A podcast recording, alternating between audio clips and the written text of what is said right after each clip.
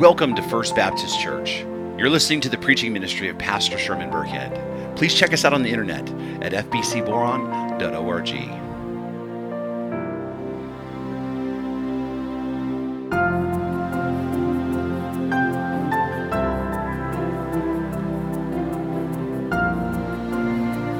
Mark chapter 12, beginning in verse number 1. And the word of the sovereign Lord reads And he began to speak to them in parables.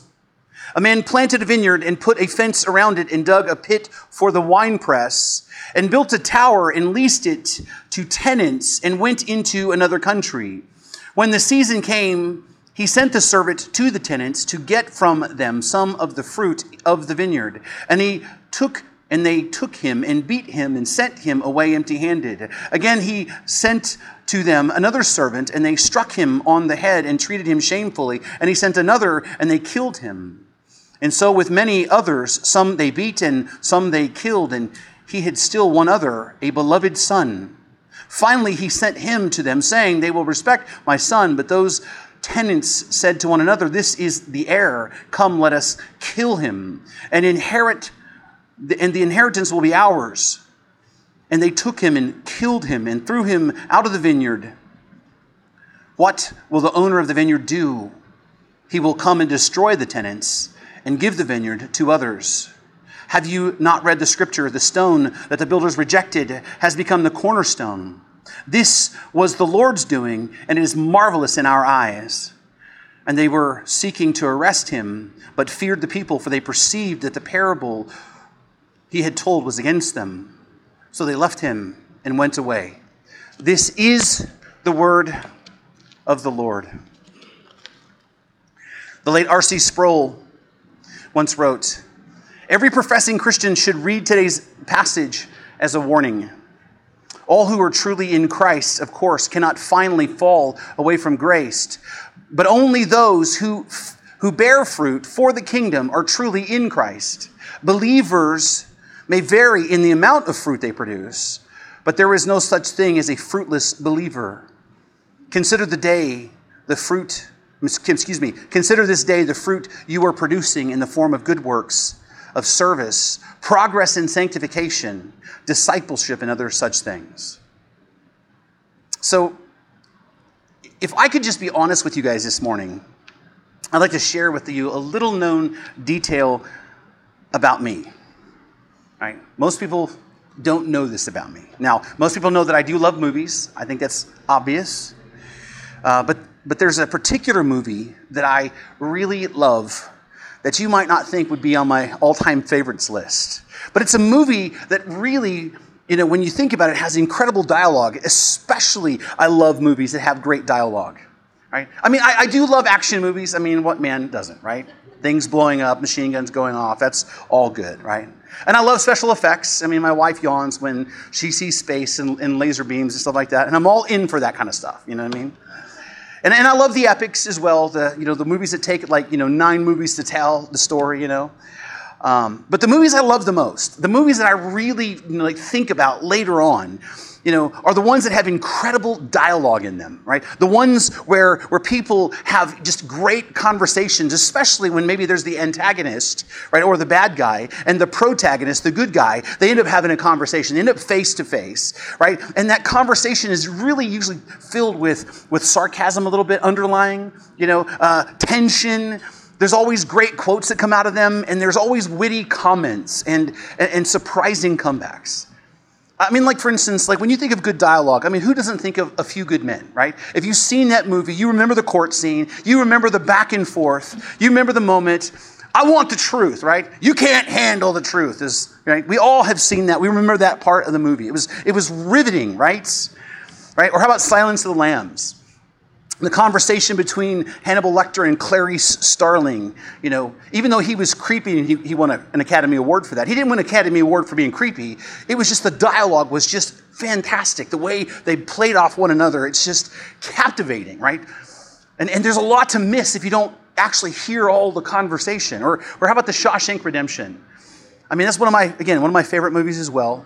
Uh, and the main characters had a lot of great things to say, but there was a conversation where it really climaxes, and him and Red are having an argument. And finally, he says the line that everybody remembers I guess it's time to either get busy living or get busy dying, right? Everybody relates to that quote. In fact, I even did a sermon, I actually did a sermon that was titled Get Busy Living or Get Busy Dying, right? I love great dialogue in movies, and one of my favorite movies, because of the dialogue, which might surprise you, is The Sound of Music. Right? Now, some of you who might be younger go, huh? What? What's that? Right? But I'm telling you, if you've not watched The Sound of Music, it is actually one of the best movies ever produced.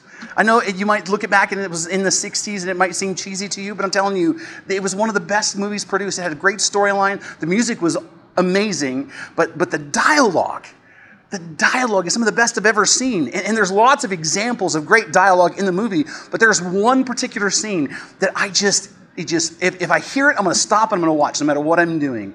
And it's the scene at the big party at Captain Von Trapp's house, right? You know, it's set in Austria right before World War II, and Germany's trying to put pressure on Austria to join them, right?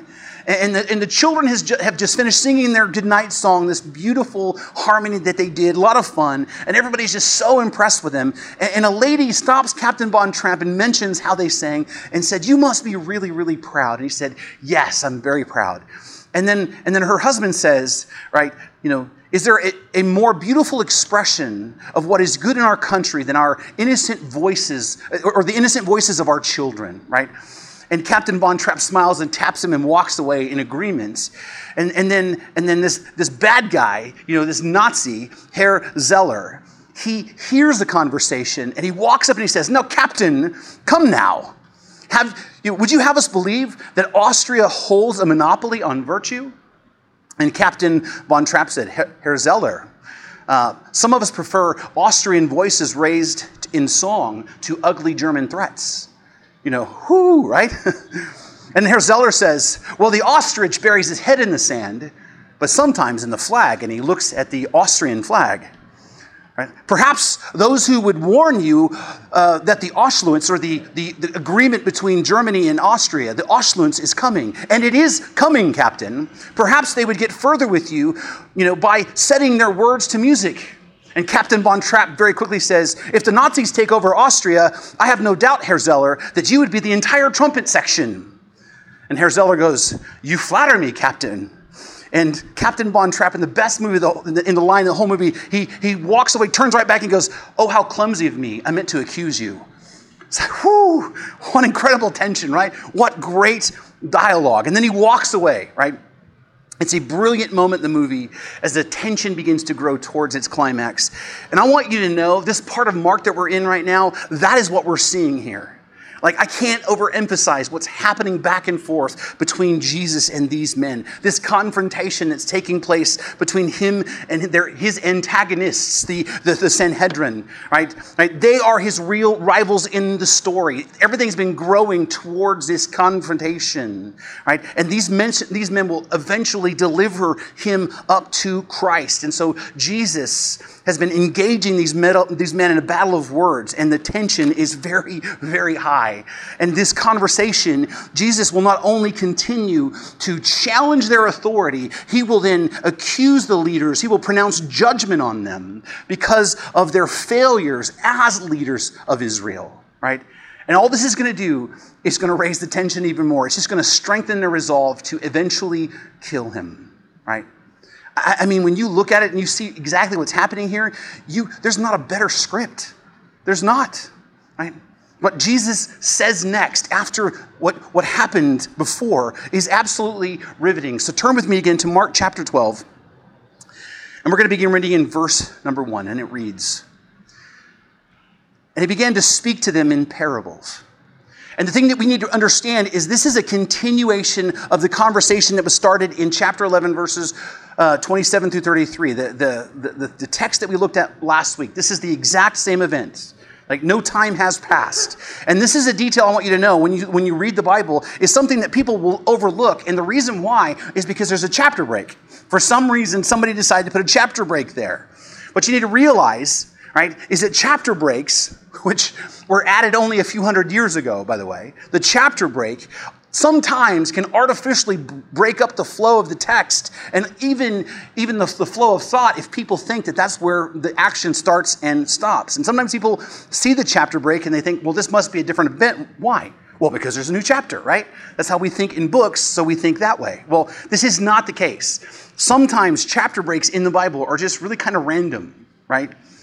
And so, if you remove the chapter break and you look at the, the text in its original context, you will see that this is a continuation of the same conversation.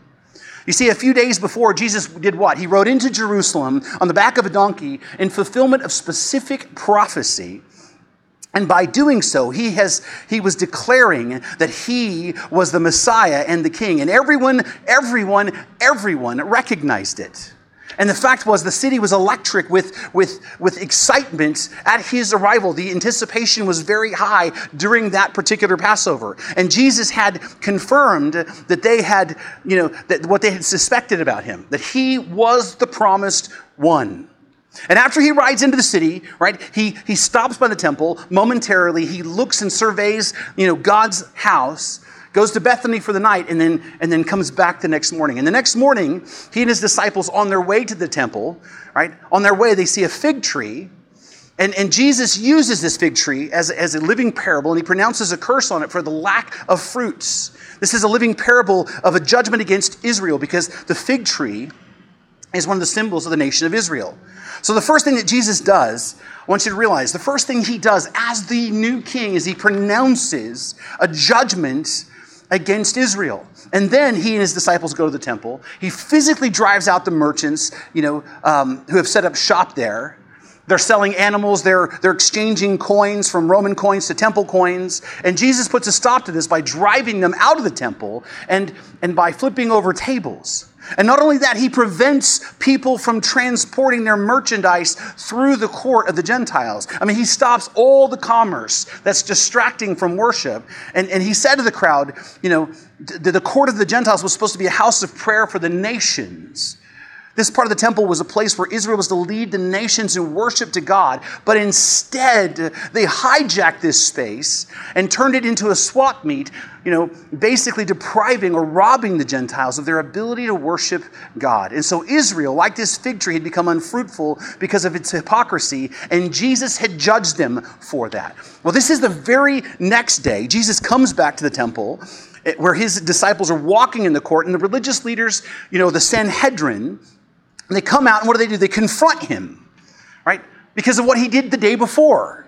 They came to him and questioned him about his authority of what he was doing. In short, they're asking essentially, who do you think you are?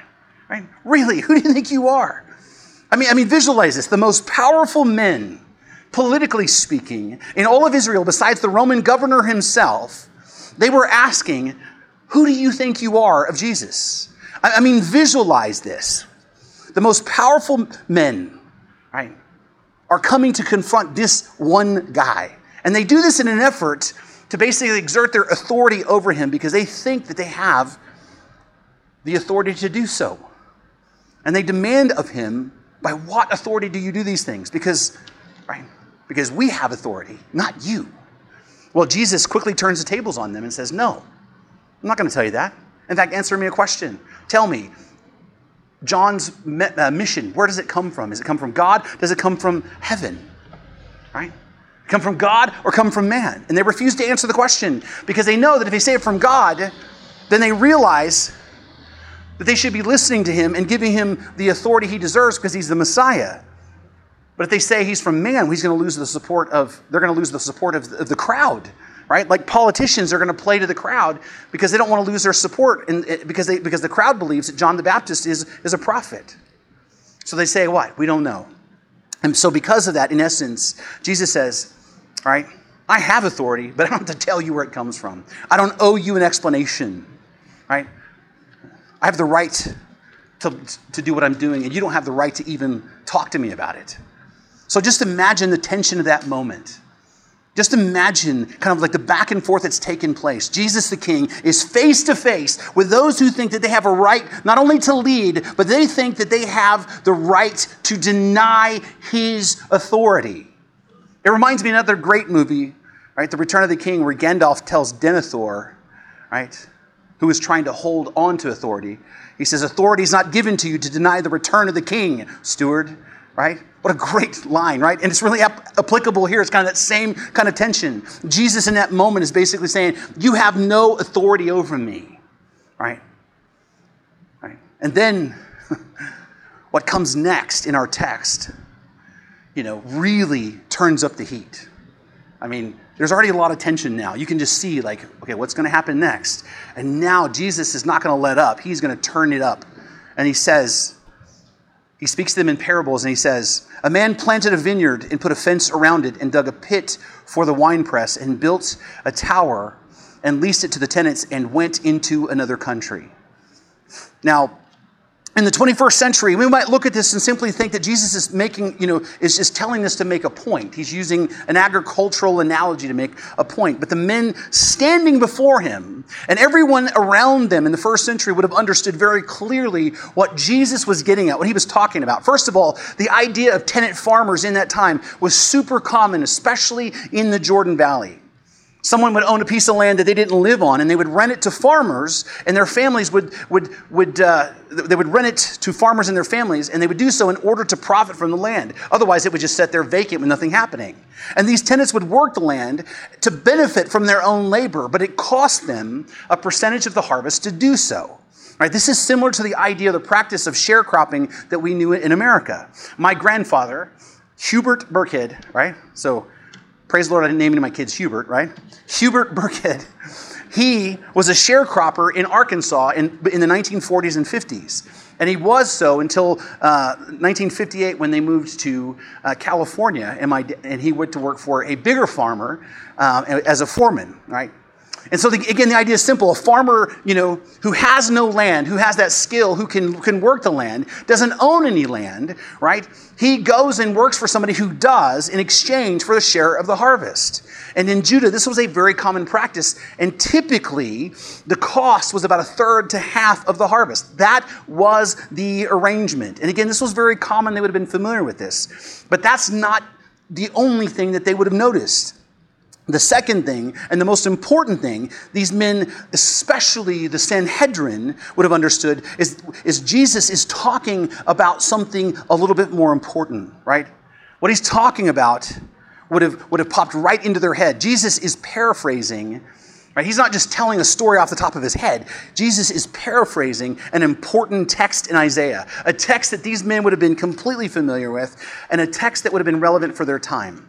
So turn with me to Isaiah chapter 5, right? This is just a brief kind of interlude here, but, but you will see how this relates. Isaiah chapter 5, beginning in verse 1. Isaiah chapter 5. And it says, Let me sing for my beloved my love song concerning his vineyard. My beloved had a vineyard on a very fertile hill. Now, notice this. He dug it and cleared it of stones and planted it with choice vines and built a watchtower in the midst of it and hewed out a wine vat in it. And he looked for it to yield grapes, but it yielded wild grapes. Notice the parallels, okay? Between Isaiah and what Jesus is saying. Jesus is clearly and purposefully using language that's taking these men back to this text.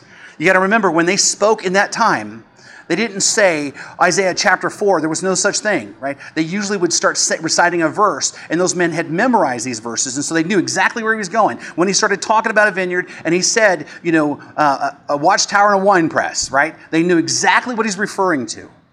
And the reason why he's doing this is he's drawing their attention to something important in this text.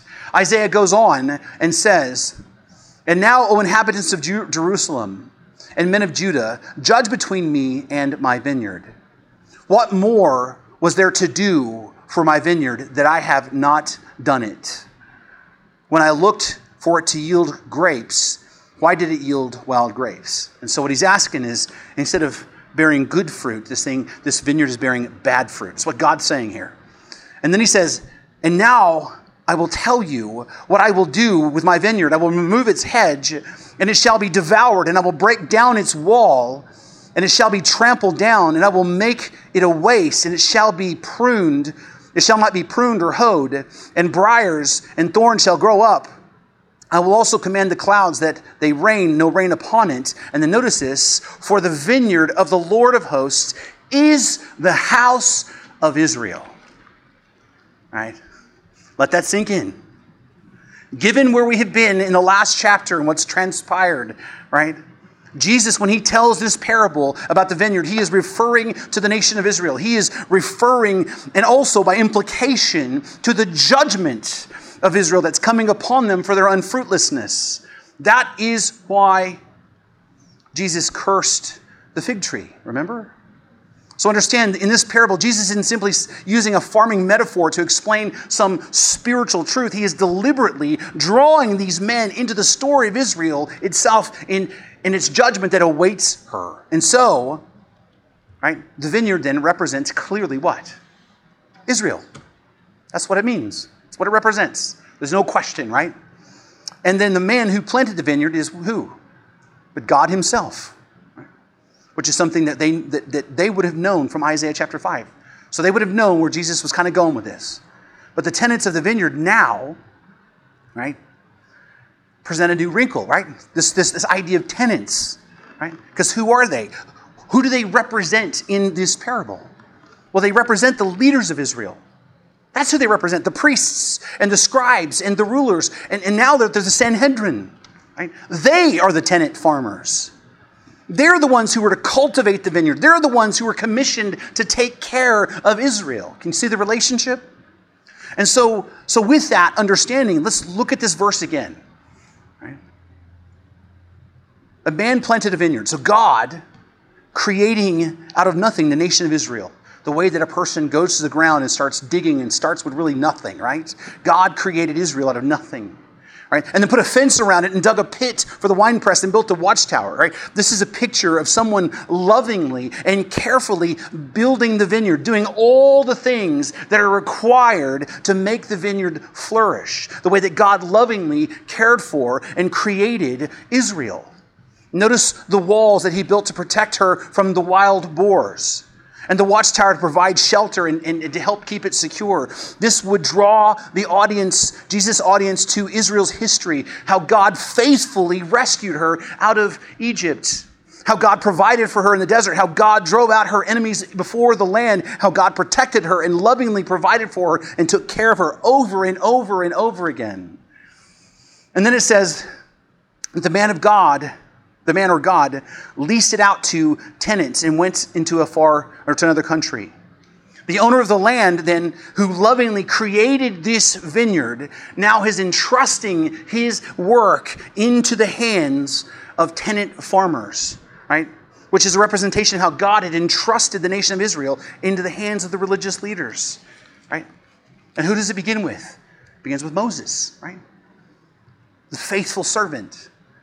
Moses and Aaron were entrusted with the nation of Israel. Then, then came Joshua, and then, and then a long lineage of priests that came from Aaron. And then, as you know, if you know anything about the history of Israel, then came the kings, right? And eventually, this led to where they are today, to the chief priests and the scribes and the elders, which, as we talked about, is this group of men, the Sanhedrin, right? They are the ruling elites of Israel. They are the ones who are supposed to be taking care of it. They are the tenant farmers in this story.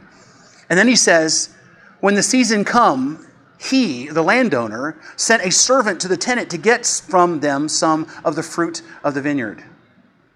Now, this right here really kind of connects all the dots together of what we've been talking about for the last, the last several weeks, right? This verse right here helps us to see what's been happening because what is the point of planting a vineyard? To get fruit, right? To get, to get grapes, right? right? That's the point. What was the point of God creating Israel? For Israel to bear fruit. Well, what fruit is were they supposed to bear? Well, this is the point that brings all this together. The fruit was for what was the fruit that, that Israel had to bear for God? Glorifying God in such a way as to bring the nations of the world to God the fruit of Israel, right? The reason why God created Israel was to bear the fruits of worldwide worship. Right? Remember, right? The Old Testament says that Israel was created to be a light to the Gentiles. That's why they were created. They were not simply created to just be the people of God. A farmer doesn't plant a vineyard to have grapevines, they, they plant it to get fruit. A farmer doesn't plant an apple orchard to have trees. The trees are a side benefit of that, right? They plant an apple orchard to have the apples for the fruits. God did not create Israel simply to have a people. They are his people. That's what he created them. But, they, but that's not the purpose. They were, they, they were created to bear fruit. He, he took this group of nothing people the least people, the Bible says, among the nations and turned them into a nation that at one time was the most powerful, one of the most powerful nations in the world, one of the most prosperous and wealthy in the world. He selected these people to be his own possession. He put his favor upon them, had his presence reside with them. He prospered them. Right? And the reason for all of this is so that, that, that, that they would glorify God for all the world to see for them to worship Him, for the world to come to God and worship Him. That is the fruit. Israel was God's ambassadors on the earth. They were representing God Himself. Their purpose was to bring the nations to God in worship. That was the fruit they were created for. The fruit of Israel was to bring the nations to God in worship. And the leaders then, these Israelites, these leaders, these tenant farmers, it was their job to cultivate the fruits. It was their job to do what needed to be done to make the fruit grow. It was jo- their job to train and encourage and admonish and teach and correct and direct the nation of Israel through the word of God to become the people, right, who lived and acted in such a way that demonstrated God's glory and God's grace and God's love for the rest of the world so that they would see him and his goodness through these people and know truly that he is the Lord. These men were to prune the vine, so to speak, and cut away the things that, that led to unfruitfulness. They were there to pluck out the weeds and to drive off the pests and to nurture the vineyard and care for it so that it would yield a good fruit. That was their job. That's why God entrusted the vineyard to them. Their job was to cultivate this fruit, but it was a job that they were failing at. Isaiah says that God went looking for the fruits and they found bad fruit. Jesus said that God sends his servants to the tenants to look for fruits. Now, what we know is that in, in this parable that the man is God, and we know that the vineyard is Israel, and the tenants are the leaders of Israel, or the Sanhedrin. But who are the servants? Well, the servants are pretty easy to identify as the prophets of the Old Testament. Right? The fact is, the prophets of the Old Testament, you know, you will find in the Bible, they were called the servants of God. And God had sent them leaders, to, sent these men, these servants, these prophets to the leaders of, of Israel to call them back to faithfulness, to call them back to obedience, to call them back to fruitfulness. These servants, these prophets would come warning these leaders it is time to get right with God, or his judgment is coming upon you for your failure. I mean, Isaiah, had, that was the warning that, that, that God was going to destroy his own vineyard, the nation of Israel. That's what Isaiah 5 is all about. But then Jesus says, and they took him and beat him and sent him away empty handed. Throughout the history of Israel, prophets were routinely rejected by leaders. God would send them with a message that these, that these men should repent and turn back to God, right? And the leaders would just be rejected and scorned. And they would mistreat the prophets. And then Jesus says, and again, he sent them other servants, and he struck them, struck him on the head, which literally means he broke his head and then treated him shamefully. And he sent another, and, and him they killed. And so, with many others, some they beat and some they, they killed. And I want you to notice kind of like the escalation in violence, right? This isn't hyperbole, though. Jesus isn't just saying this to just, you know, overstate the case. This is actually the history of Israel. This isn't just some quaint parable. Jesus is recounting the history of Israel in miniature you know, through these parables for these men. And this is a history that they were well aware of. The leaders of Israel were known for the mistreatment of the prophets. In the Bible, we see that Jeremiah was beaten and then put into a pit of mud, and he was left there to die. It was the, it was the invading army that actually lifted him out. He was called a liar. They burned one of his scrolls, and eventually he was stoned to death. Right? Elijah was persecuted and chased all over by the, the monarch and his wife right, for his faithfulness. To the point where he even said to God, I'm the only one left. And God said, Hang on there, buddy. There's 5,000 of you left. Just chill out. Isaiah, who was who's the one that prophesied about the judgment of Israel, I don't know if you realize, but he was sawn in half. That's how they killed him. They took a saw and cut him in half. I don't know about you, but that's not the way I want to go out. And then you have John the Baptist, who was arrested for his message of repentance, and he was beheaded by one of the leaders of Israel. Now, at, at this point, these men, they must have become aware that Jesus was not only blaming them for the lack of fruit in Israel, but now he was connecting them with the evil leadership of the past who had killed the prophets. Okay, if you can imagine now this kind of conversation, how the tension is beginning to grow here. And then Jesus, when he has them here, as they're probably like, their hearts are racing a little bit, a little bit more irritated, Jesus then takes it one step further and he says, He still had another, a beloved son. Finally, he sent him to them, saying, They will respect my son. Now, there isn't any question of who Jesus is referring to here. Jesus is his son. Is that good? Okay. They understand that he's referring to himself, by the way. They know what John the Baptist had said about him. They know that, that, that he was sent from God. If you remember his com- confrontation with Nicodemus, his conversation with Nicodemus in John chapter 3, they know that he was claiming to be the Messiah because that dude just rode in to town on the back of a donkey and, every, and the whole city was electric. They knew what was going on. They knew he was claiming to be the anointed one. But for some reason, they can't find it within themselves to submit and listen to him. They won't respect him, right? They know what he's claiming to be, but they believe that they have the rightful leadership of Israel that is rightly theirs. And so Jesus calls them out and says, But those tenants said to one another, This is the heir. Come, let us kill him, and the inheritance will be ours. One of the common disputes that would happen between tenant farmers and landowners at this time was the sense of ownership. Landowners owned the land, it was rightfully theirs, right? But the tenants, because they lived on the land for so long, I mean, because it takes like five years. You plant a vineyard, it takes five years to get that first harvest. They lived on the land so long, and because they worked the land, they become attached to it. They almost felt like, like, like ownership of it, like it was rightfully theirs. They felt as if they should own the land. I mean, the other guy's doing nothing, just sitting there. And this is not an uncommon phenomenon even in our own time. I mean, people who work for companies will, in a sense, feel a sense of, um, of ownership and even entitlement when, when they work for a company for a long time. They feel that they should have more say. They feel entitled, you know, to determine the direction of the company. But in the end, the company belongs to the person who owns it.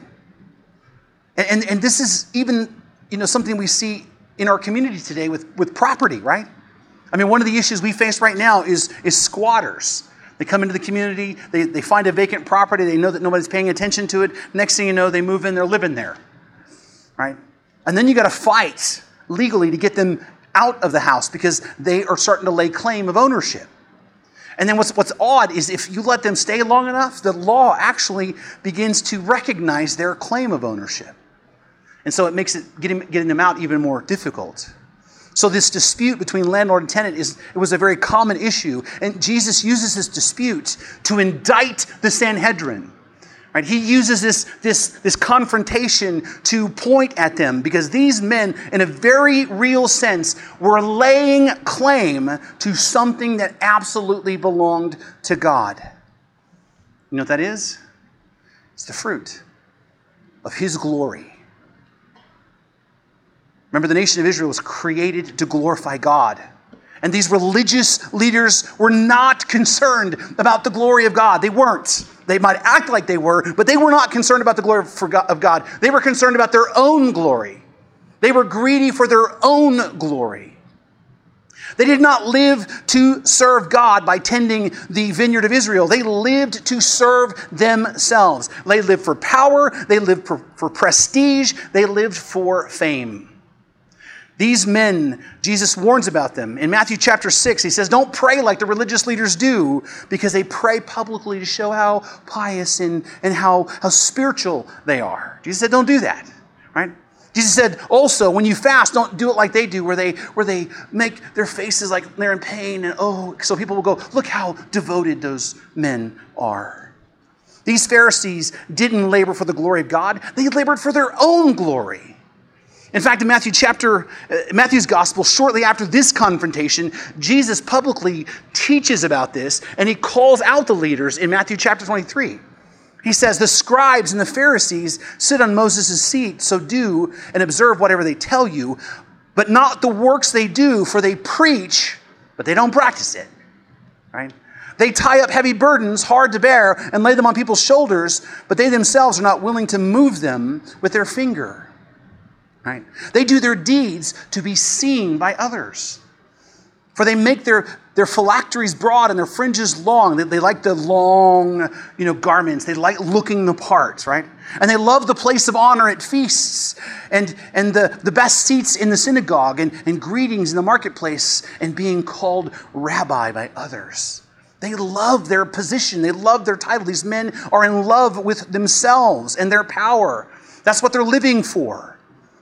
And that is the fruit that they cultivated in Israel. They, they did what they did, not because of God and His glory, but for themselves and their own glory. They wanted the glory for themselves. They wanted the prestige and the honor. Right? And let's be honest, they wanted the wealth too, because there's a lot of money in religion if you're in it for yourself. We see that around us today, right? There's a lot of money in religion if you're in it for the wrong reasons. So Jesus says, but to those tenants said to one another, This is their heir. Come, let us kill him, and the inheritance will be ours. And they took him and killed him and threw him out of the vineyard. Now, Jesus, in this moment of the parable, goes from history to prophecy. He's now confronting them in their sin, and he is predicting how they're going to react to this. They are going to kill him. Which, by the way, if you remember, if we've been following along in Mark chapter 3, Jesus told his disciples three times exactly this. Once again, we see Christ's omniscience and his sovereignty on display. The thing to remember is that these, the, the, the, I guess the biggest heartbreaker for me would be, is they're not just talking to a man. They are face to face with God incarnate and don't even understand it. Sometimes I think that when people think that if Jesus was to really show up here, that they would recognize it. If Jesus came back, right? And that they would actually understand who he was. These men were standing face to face with the living God in the flesh. It went right over their heads. All they could think about was that, that they're going to kill him. He's telling them these things because of their greed and their hard hearts that they're going to kill him. And then he gives them a clear warning. See, Jesus not only predicts the future, but he acts like a true prophet in the sense that he is actually warning them what's going to happen. And he says, What will the owner of the vineyard do? He will come and destroy the tenants and give the vineyards to other. Right? He has now pronounced judgment upon them, but unless they repent of their sins, the judgment of God will, will fall upon them, and God will destroy them. And not only that, he's going to take the leadership of, of God's vineyard from them and from, from their people forever, and he's going to give it to others. This is a prophecy concerning God's new tenants, the church. A group of people made up of faithful Jews and faithful Gentiles who then labor together for the glory of God and to bring worldwide worship to God as He has ordained for them to do. And then he turns, turns and he emphasizes this point and says, Have you not read the scripture? Quote in the Old Testament, he says, The stone that the builders rejected has become the cornerstone. This was the Lord's doing, and it's marvelous in our eyes. the cornerstone, whether it's the foundation stone or the, the chief cornerstone, the capstone, what it does is it unites two walls into a corner. This is a metaphor for Christ. He was the rejected stone. He's the rejected Messiah, but he is the one who unites the two groups of people that exist in the world, the Jews and the Gentiles, into the new house, the new building, the church. And his church will do the work that these leaders failed to do, right, which is to glorify God and bring nations of the world to, the, to God. In fact, in light of that, think about the Great Commission. Right? In light of that truth, in light of what we're seeing, what Israel's supposed to do, now let's look at the Great Commission. What does Jesus say? Go and make disciples of who? All the nations. You see, the goal is still exactly the same to bring about worldwide worship of God. It's always been, and it always will be, about the glory of God. Church, I want you to hear me on this, okay? This is what salvation's about, what it has always been about, and what it will continue to be about. It's about the glory of God, and it's about ultimately the worldwide worship of God. It's always been about that, and it will always be about that. And so Jesus is telling these men judgment for them is coming. And a new group of people are going to take over laboring to bear fruit for God. And then it says, and they were seeking to arrest him but feared the people, for they perceived that he had told a parable against them. So they left him and went away. They knew exactly what Jesus was saying here. And this only strengthened their resolve to kill him. But they wouldn't take action yet. Why? Because they're afraid of the people. like spineless politicians, like the ones today, right? They had once again proven they had lost the right to lead. Now, there are three applications I just want to wrap up with this text this morning. And the first thing I want you to notice is that this parable was something that they could relate to. This was a parable that they were familiar with, right? And, and this should have convicted them, right? But instead of heeding the warning, the warning of judgment and repenting of their sins, what did they do? They continued to reject Christ. This is the exact opposite response, by the way, of King David when he was confronted in his sin. You see, King David, after he had slept with Bathsheba, another man's wife, and gotten her pregnant, and then, because he couldn't cover it up, had her, had, had her husband killed, right? Thinking he got away with it. The, Nathan, the prophet Nathan came up to David and told him a parable, right? And the parable is worth repeating. It says, There was there were two men in a certain city, a rich man and a poor man.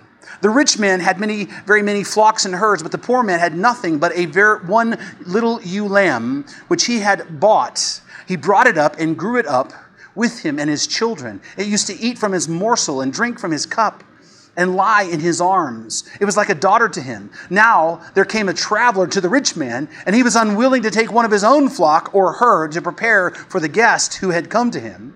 But he took the poor man's lamb and prepared it for the man who had come to him. Then David's anger was greatly kindled against the man and said to Nathan, As the Lord lives, this man who has done this deserves to die. And he shall restore the lamb fourfold because he had did this thing and because he had no pity. in one of the greatest turn of phrases in the entire Bible, Nathan said to the king, You are the man. You're the one that's guilty. You're the one who did this, David. And guess how David responded? No, he didn't go and have Nathan killed.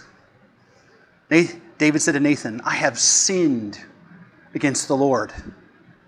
I have sinned against the Lord. David heard the truth and the warning, and he repented.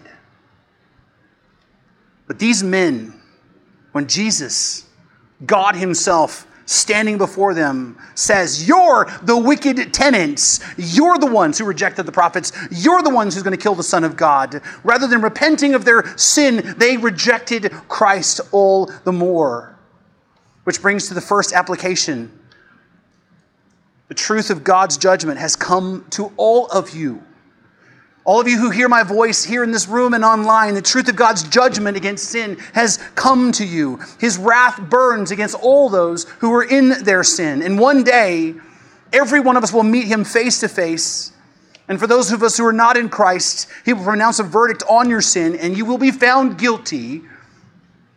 And he will righteously give you what you deserve for your sin, which is everlasting torment in hell not a pleasant doctrine to talk about, but it is the truth. But the word of the Lord has come to you to bring you hope. Because now you have two choices. Either you repent and believe the gospel, or you reject Christ. Those are the only two choices that every person in the world has. Those who hear the good news, those who repent and believe in Christ and his life and death and resurrection, repent of their sins and their self righteousness, and believe will be saved without question.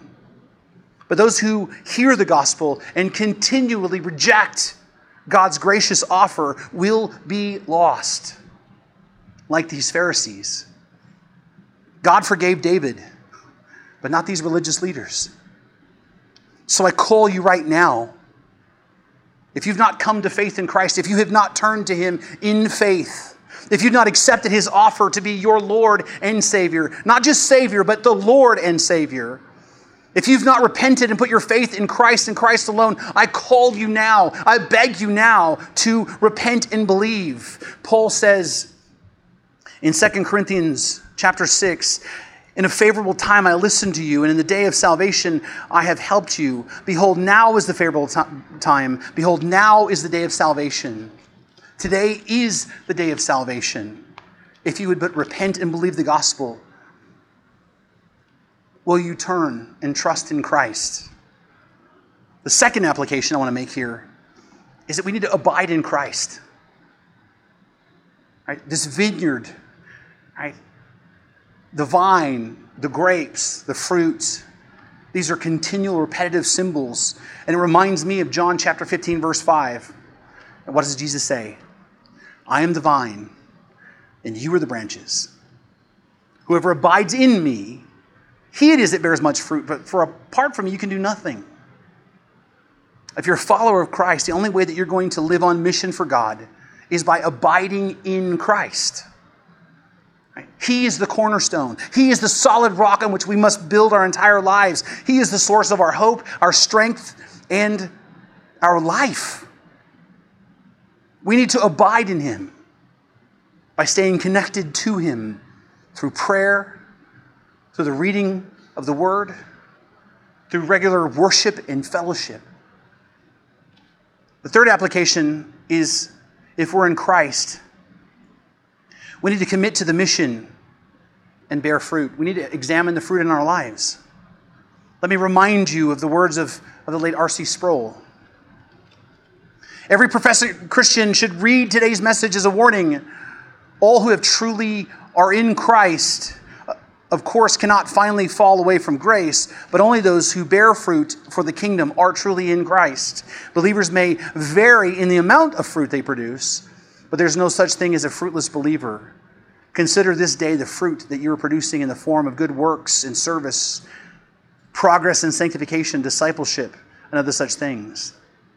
I call you to repent.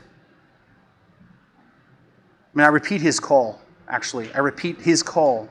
Consider for your, yourself this day the, the, the fruit that you're producing in your life. Is it through the good works of service that we're all called to do? Remember, Paul said, for you're, you're saved by grace through faith. It's not your doing, but a gift from God, so no one may boast.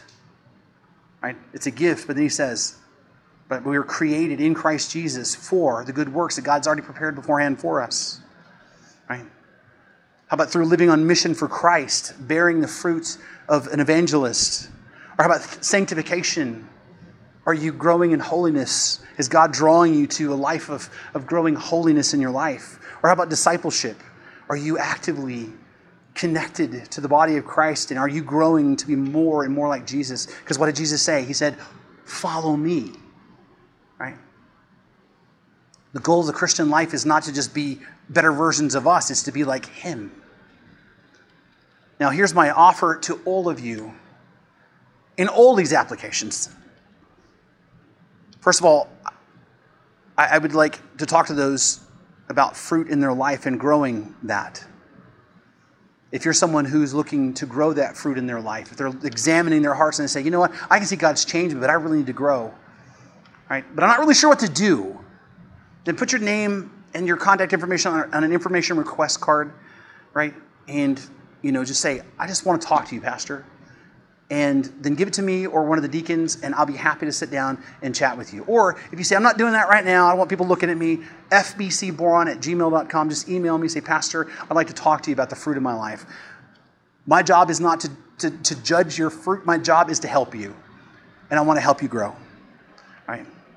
Also, for the same time, if you're someone who's learning to abide in Christ, right? I want to know more how I can stay connected with God. I'm so, you know, caught up in, the, in this world. How can I abide in Christ? Well, I can, I'd love to talk to you about that. In fact, I wrote a book on that particular subject, by the way, just so you know, right? Right? That's the whole purpose of the book is to teach people to abide in Christ, to stay connected with Him. And I'd love to talk to you about that as well. But most importantly, if you're somebody who has not come to Christ and put your faith in Christ, don't leave this place without talking to me if you're ready to come to faith in Christ. I would love to share with you from the scriptures how you can turn to Christ in faith and be saved today.